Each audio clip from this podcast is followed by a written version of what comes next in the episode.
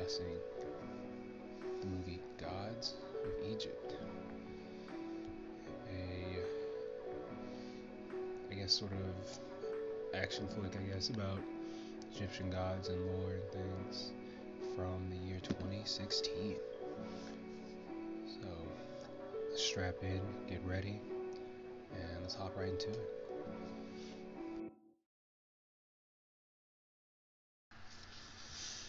Okay, let's get started. So, Gods of Egypt, movie made in 2016. Kind of, you know, was looking for something else I could sort of. Well, I didn't initially plan on doing a big old review on this. I think I was just thinking to myself, like, you know, I didn't get to see this whenever it first came out, and it looked kind of cool. And then I also did hear like mixed reviews about it and stuff. But uh, eventually I was like, oh hey, I found it somewhere. I was like, let me check this out. Um, and I'm not, I'm not gonna lie, I'm not, I'm not disappointed. It's pretty cool. It's you know a movie about Egyptian lore and all that good stuff. A lot of the things you that usually come to mind, you know, Horus, Set, all that sort of things, Osiris. Um, but uh, the story is centered around these two mortals, you know, uh, Bek and Zaya. Uh, Bek is the main main guy we're gonna be following around a lot in this film. You know, he's just a normal, everyday human living in ancient Egypt. Um, you know, and the way I guess I should try and paint you a picture.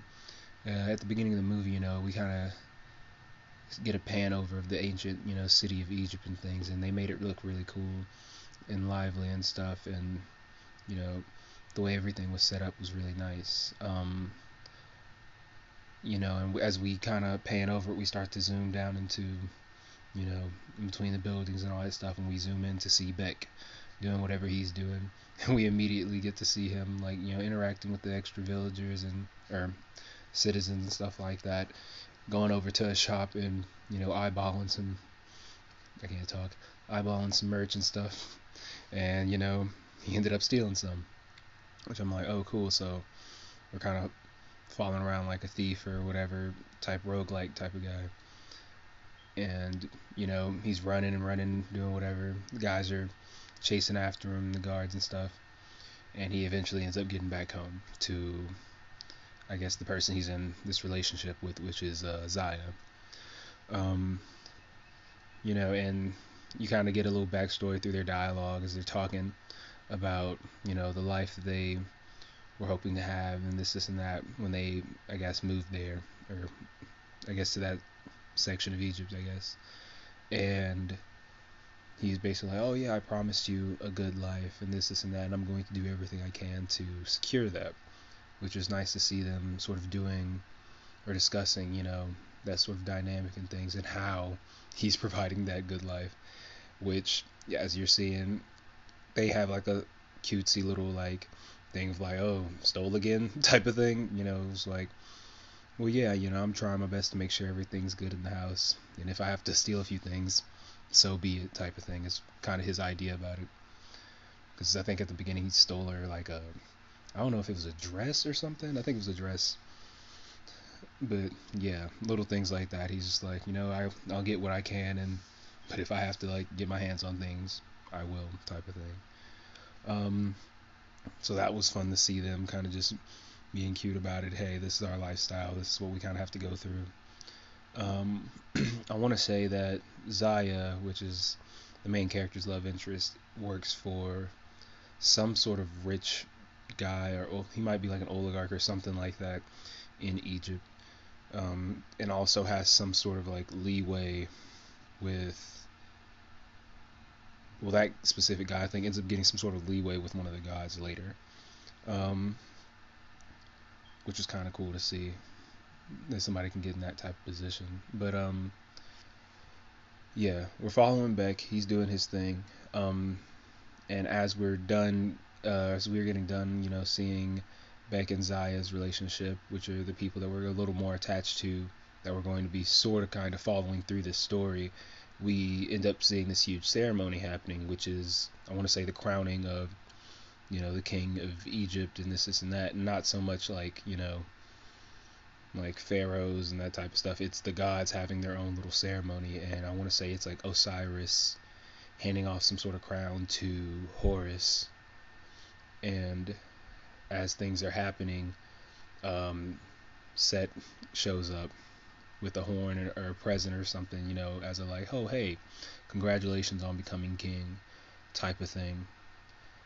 And you know, Horus is quite the disruptive type. He did come in the middle of the ceremony. He was like, "Oh, you're late, but yada yada. Hey, I came with gifts." Um, which was a nice way to kind of play off the next part, which is you know, Horus gives it to Horus. He's like, "Here you go," and it's basically like a horn or a war horn kind of type of thing. He blows it, and next you know, he's like, "Oh man, somebody heard that." Trying to just playing a little joke on him, and next you know, for some reason, this dude's just rolling deep with a million soldiers, just running into the. I don't even know. I almost called it a cathedral. I don't know what that place would have called, but kind of just rushing the stage almost and surrounding it and blocking out all the citizens and stuff that were there for the ceremony. And then they're kind of like, wait a minute, what's happening here? Osiris is kind of talking to um, to Set, you know, the troublemaker in the situation. He's like, wait, what's what's all this mean? and you basically end up finding out that as the two were growing up, you know, into this whole, I guess, godhood scenario, that one was kept in. I want to say one of them was kept within the kingdom to grow and do whatever and train and stuff to become that type of god or whatever you might need to be to become king. And the other one was not banished, but he might as well have been. But basically set off sent off to the desert to grow up. So he had a much harsher, I guess, reality than um, than Set did. Oh wait, no. Horus, dang it. Set had a more, you know, harsh reality than Horus. Dang it, I can't even keep up with the two guys. Okay, I'm gonna start over. Set had a rougher time growing up than Horus did. Horus is the one that grew up within the kingdom and I want to say like I don't know if any of you guys are like having a hard time remembering who's who. I guess I can't remember each and every god's like thing because you know with gods everybody's like oh I'm the god of this this this and that. And they just pull out a whole, whole laundry list of like things they're god of. But um yeah I, I remember at least that most of the time whenever they depict Horus he's like this man with like the head of like a hawk or some sort of bird or whatever and I want to say that Set's usually depicted as a man with the head of like a jackal, which is I guess some sort of weird like dog-looking thing. Um, but those two kind of already have like a history within you know Egyptian mythology, and it's basically as you're going through the movie, you sort of see that like oh, it's kind of like a rehashing or retelling of the story of Horus versus Set. And it was you know it's a really cool one but of course you can tell that throughout the movie they did take some creative liberties. And you know it's only lightly based off of the Horus and Set thing. They keep the Horus and Set but follow the humans around through the journey through also you know giving them something to grow on while also assisting the gods with whatever hectic sort of situation that Set may have started towards the beginning of the movie um, oh yeah speaking of that so yeah, Set came and interrupted the ceremony for Horus being crowned king of Egypt. Um, you know, Set's coming in, he, you know, caused a lot of trouble. Not gonna say who, but somebody does end up, you know, getting smacked at the beginning of this movie, real easy, like, and you would hope that he wouldn't go down that easily, but he does. Um, so yeah, Set comes in, kills one of them, one of the gods, and ends up, you know, giving his nice little I'm the bad guy speech almost, being like, okay, so, which I'm not gonna lie, it was pretty cool to see that. He kind of came in, surprised Horus with a gift, made him blow the war horn that called his soldiers in, and basically was like, okay, so all you other gods that aren't this person, bow down to me, or or I'm gonna kill you, which is kind of cool. And then he looks to the uh, crowd of people and was like, "You guys either worship me or get enslaved." And I'm like, "Okay, that that's one way to take over a spot." So now Set is done this thing. He's in this huge battle with Horus now, because uh, you know he's like, wait a minute, you can't just come in and do all this. I'm standing right here. So they get in a fight and all this stuff. And um, one thing I did notice um, with the ceremony thing, because I was wondering like, well, they're gods and they're always depicted a certain way, but everybody looks like humans, and I'm like, which is fine, it makes sense. You know, you can't everybody looking like you know bird people, but you know, I was sitting there doing their thing. They were doing their thing whenever they were battling, and you see that like, oh, everybody has like a transformation. So it's almost like a um, the gods have this look to interact with the humans, but they still have their divine forms type of thing. And their divine forms are so look more or less like I know it's technically them, but they're almost like bodies of armor type of thing to where they get larger, even larger than they already are. That's another thing I noticed too. Tangent, but like the gods are like noticeably larger in a really weird way. Whenever you see them like interacting with the humans, all of them kind of just naturally sort of tower over normal guys, which was funny in certain scenes and kind of odd to see. But yeah, that that aside, they'll grow bigger and they have this like sort of shiny, almost metallic like skin look and stuff like that, like like armor. And they'll turn into their little bird look or jackal or whatever the heck that god is usually depicted as in, you know, the scrolls and the pictures and stuff like that. They have more similar looks to that whenever they have their transformations and then they just come back to their humans for all their normal sort of normal fight scenes and dialogue and things with the mortal characters.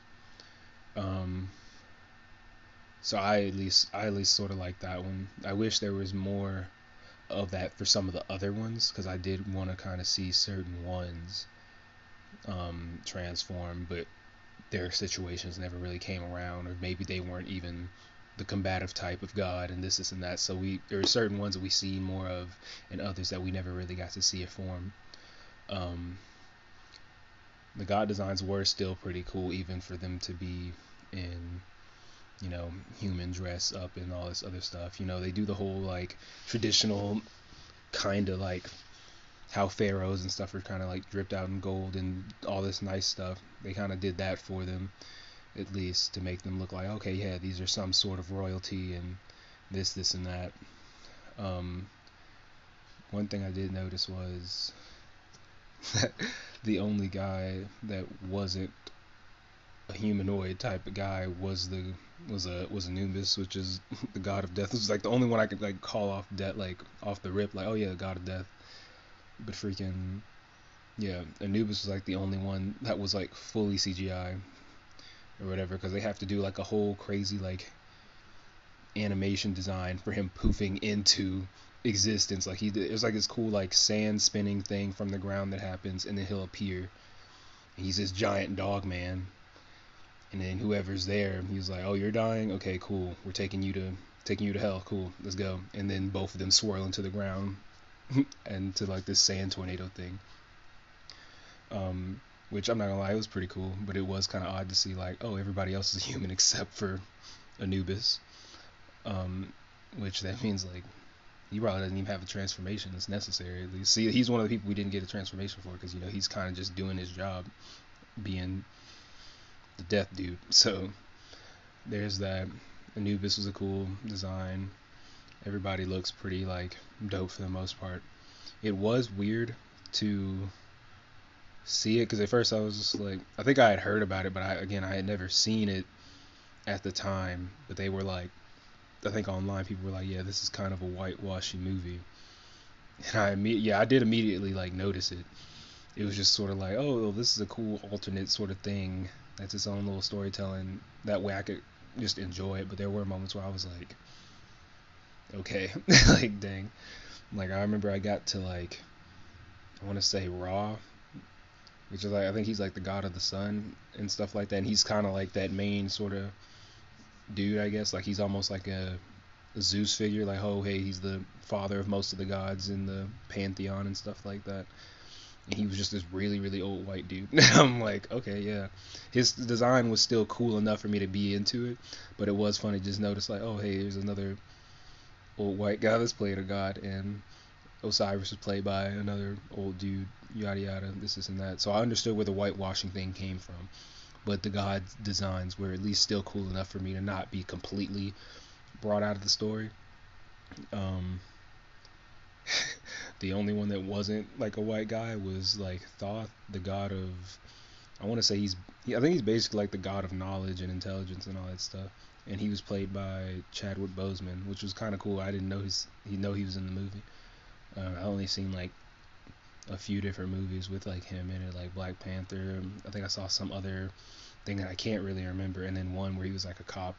I really enjoyed that movie, and I'm mad I can't think of the name right now. But yeah, Chadwick played Thoth, the god of intelligence and things.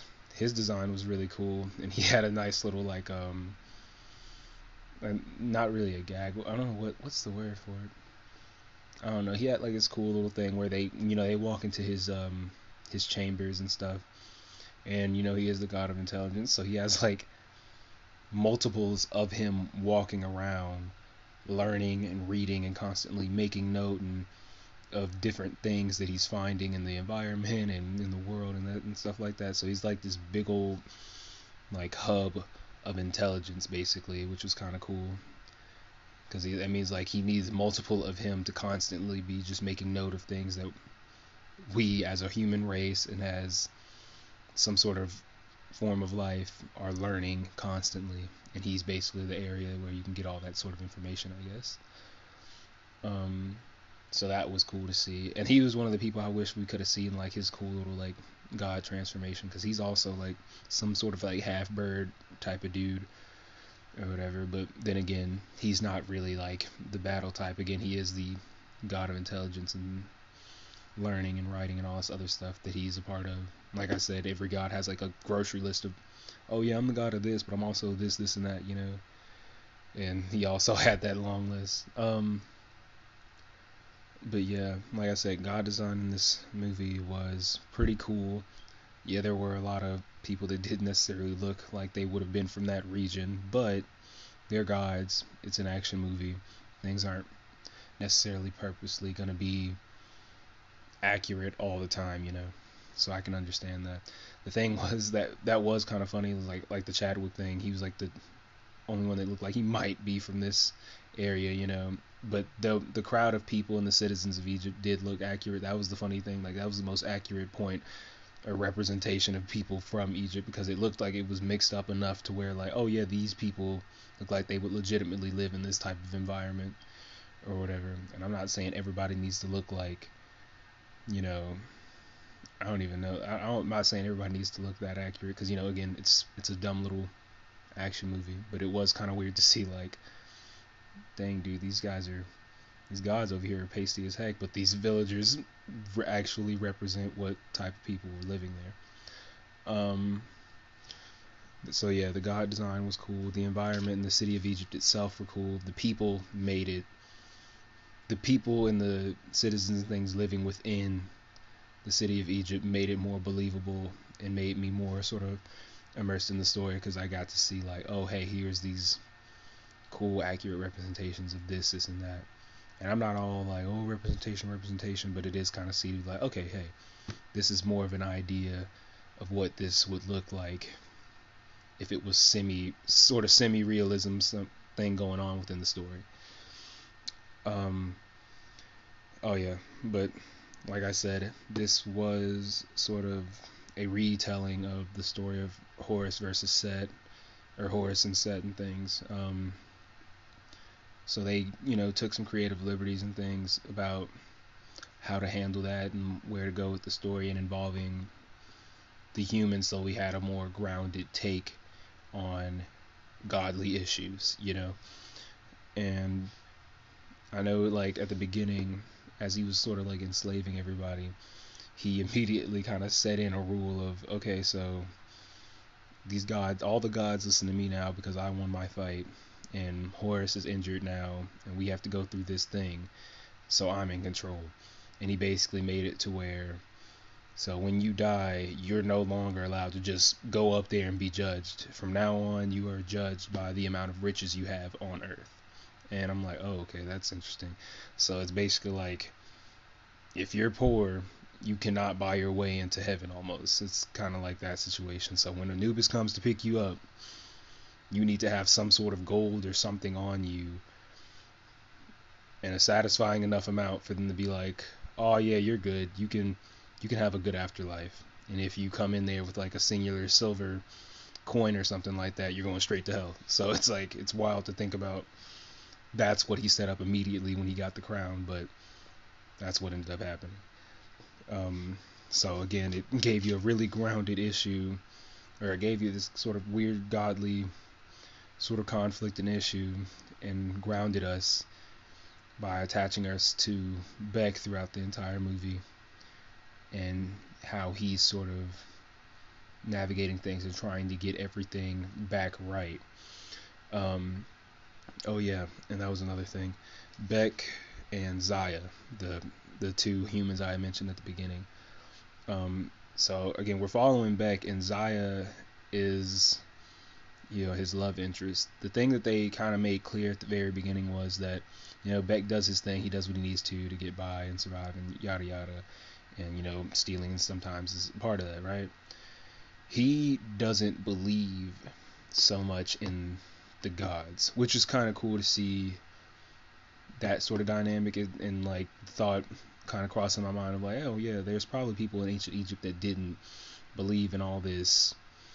There's a giant bird man in the sky that raises the sun up every day, you know, and yada yada. So it's kind of see it's kind of cool to see these two were in a relationship, and one of them was like, oh, the gods or whatever, and one of them being like, no, no, I really, really believe in the gods, and one day they're gonna come and do this, this, and that, and they're taking care of us, and religiously just praying and yada yada and really being like no man i believe in horus so it was it was fun to see them being in such a cool relationship and then being so opposed on something as sim- not simple but something so big as like gods and what they're really like believing in religion wise um and that set up certain moments for when Zaya's not around and they're trying to figure out certain um, issues. Bek is running in to or having run-ins with certain guys and stuff through the sort of trials and stuff he has to. Let me see how to say this. The things he's trying to do to get her back into the situation and things because things get real complicated later. But um, they kind of have like a cool moment where Bek walks into the chambers of Horus after he was defeated by Set towards the beginning of the movie, and they had a cool sort of like never meet your heroes type of moment, um, where Bek's kind of walking around, and he comes in with something that Horus had been looking for for a while, and um, basically having to bribe him, be like, no, help me do this, so you can get your power back, and we can all, you know, set this right but like Horus being in the state that he was, he had lost whatever to Set, and you know he's in pain. He's not as strong as he was because what he took from him took part of his like godly power away. So it was sort of like, oh dang, you're not as awesome as you know my girlfriend said you were, type of thing kind of being like, oh man, she believed in you, yada yada, and now you're here and you've ran away and you're not helping us and all this sort of thing. So you got to basically see like Bek yelling at this really just bitter God that could probably you know end him still because he's still a God at the end of the day, but he's kind of weakened in this in this state and he's basically just like, man, you're not much of anything right now. I thought we were supposed to believe in you guys, your gods, and you failed us and it was kind of fun to kind of see that yeah never meet your heroes type of moments because it ends up being a letdown sometimes um but yeah him having to deal with Horus and all that stuff and also the whole having to buy your way into heaven um and I'm not sure if this is like a part of the Egyptian lore thing like it's probably it probably is and I just don't remember but I guess during the battle towards the beginning um, Horus's eye was stolen, and that's what ended up um, kind of draining his power because I think that's his main sort of weapon is like Horus has like you know eyes like a hawk type of thing, you know, and they kind of use it. They use cool little CGI effects and yada yada to kind of show like, oh yeah, this is what he does with his eyes that make him such a precise warrior and this, this and that. So whenever you take one away from him, it's kind of like, oh hey, you've taken part of what makes him so powerful as a god away. You know, you've taken that away. Um, so, like I said, Bek came into the chambers with, I want to say he came in there with his eye, which was kind of fun to see that scene um, of how he got a hold of it. Um, because they were set up by that rich guy and stuff and all that stuff that I was talking about. Um, man, that was weird. Freaking, that dude did get in like real tight with um with Set, the rich guy, towards the beginning, and they have some interesting plot points with and things, and who all's getting in trouble for what that ends up causing extra death and conflict in the city and stuff, and it was just a real interesting take on like I'm just really into how I guess Set came in and took over things and was just like, okay, so no more this is just dying regularly and going to wherever you go to. You guys need money. Pay your way into the afterlife. It was a really easy, not easy. It was a really cool, harsh way of kind of coming in and taking over things and creating a protagonist for everybody to really, really need to overcome. Um, and the fact that you know there's kind of almost like an infinity war type of thing going on where like he's taking different things from different areas and different tools um, different divine tools and stuff like that that were created by the gods and basically trying to make himself this super king type figure that's more worthy of being king than Horus is. So he kind of came in stole the crown and held it for a while at least. Um, but yeah, later on they end up kind of teaming up. Horus ends up finding I want to say it was oh no no no I think it's like Hathor, which is she's some sort of goddess of love and beauty and all sorts of other stuff. Like I said, grocery list of things that you're a god of or goddess of. So she's Horus's um, love interest within the movie, and when he when uh, Set came in and stole the crown, he basically ended up stealing her too. She's basically having to live with him, and she doesn't really have too much of a choice because again, he could probably kill everybody there if he really wanted to. Um, so the goddess of love and this, this and that is stuff with Set and doing whatever he has to or has or wants to do until Horus can somehow gain his strength and they get all the tools they need to go retrieve her and retrieve any other tools they need to complete the mission. Um, but yeah, in a more I guess overall sense, the the movie was cool. The movie was fine the um it was a lot of entertainment. There was a cool like that really dope like snake scene where those two chicks were riding like the giant snake and they were trying to get to i think they were trying to get inside some temple or something.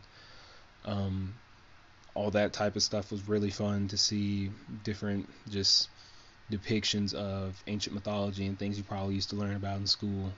So it's kind of cool to see some dramatization what's the word? Dramatization dramatization something like that some dramatized version of all those things you learned about in textbooks and all that stuff um, kind of come to life and be real cool looking armor and shiny and all this other stuff, you know. CGI makes a lot of stuff a lot more entertaining. Let's just say that. Um, but yeah, overall, the movie was a lot of fun. Good action scenes, interesting take on gods and ancient Egyptian lore and you know the Horus and Set story, and just seeing everybody be depicted in different ways, and just kind of again seeing the different issues and things that the gods have to deal with, but humbling you and giving you a more grounded perspective on how well, on the scale of the issues by attaching it to a human character and the different things that he was afflicted with because the gods are the way they are. So it gives you again this perspective like, oh, this is how the gods are, and these are the mistakes they made, and this is how they affect humanity, while also seeing like, hey, humanity's sitting here trying to fix it in a way, while also trying to help the gods get their crap together. Um, but yeah, that alone was really interesting. The god designs were great, all that stuff. The big old sort of ultimatum that set set up in the very beginning of having to buy your way into heaven was a really really nice form of motivation to you know get get everybody up and going and trying to figure out like okay so either I need to get this money or we need to get that guy out of power. Um, so again, just it wasn't again it was an amazing movie, but it was a cool dynamic and a really cool way to retell this ancient story from Egypt. And you know, as well as just sort of redesign and just have fun, some sort of creative liberty with the original story. Because again, it was only loosely based off those characters. It seems like they kind of took the characters and the gods and said, "Let's go wild, let's do this," but kind of sort of base it off this one story time storytelling point or whatever in history, and we'll keep it pushing from there. Um, but yeah, overall, I enjoyed it. it. wasn't amazing. The only thing that was off-putting was the fact that yeah, the whitewashing was a thing. It wasn't so annoying the way it brings you out of the movie, but you notice it. But other than that, it was a really it was a lot of fun. Everybody was casted pretty well. I could believe the characters when they were well most of the characters. I could believe most of the characters when they were sitting there speaking as these divine beings or people of strength and things. And you know, it was a lot of fun for me. Some of these movies I think were just getting harder raps than we we really needed to give them, you know.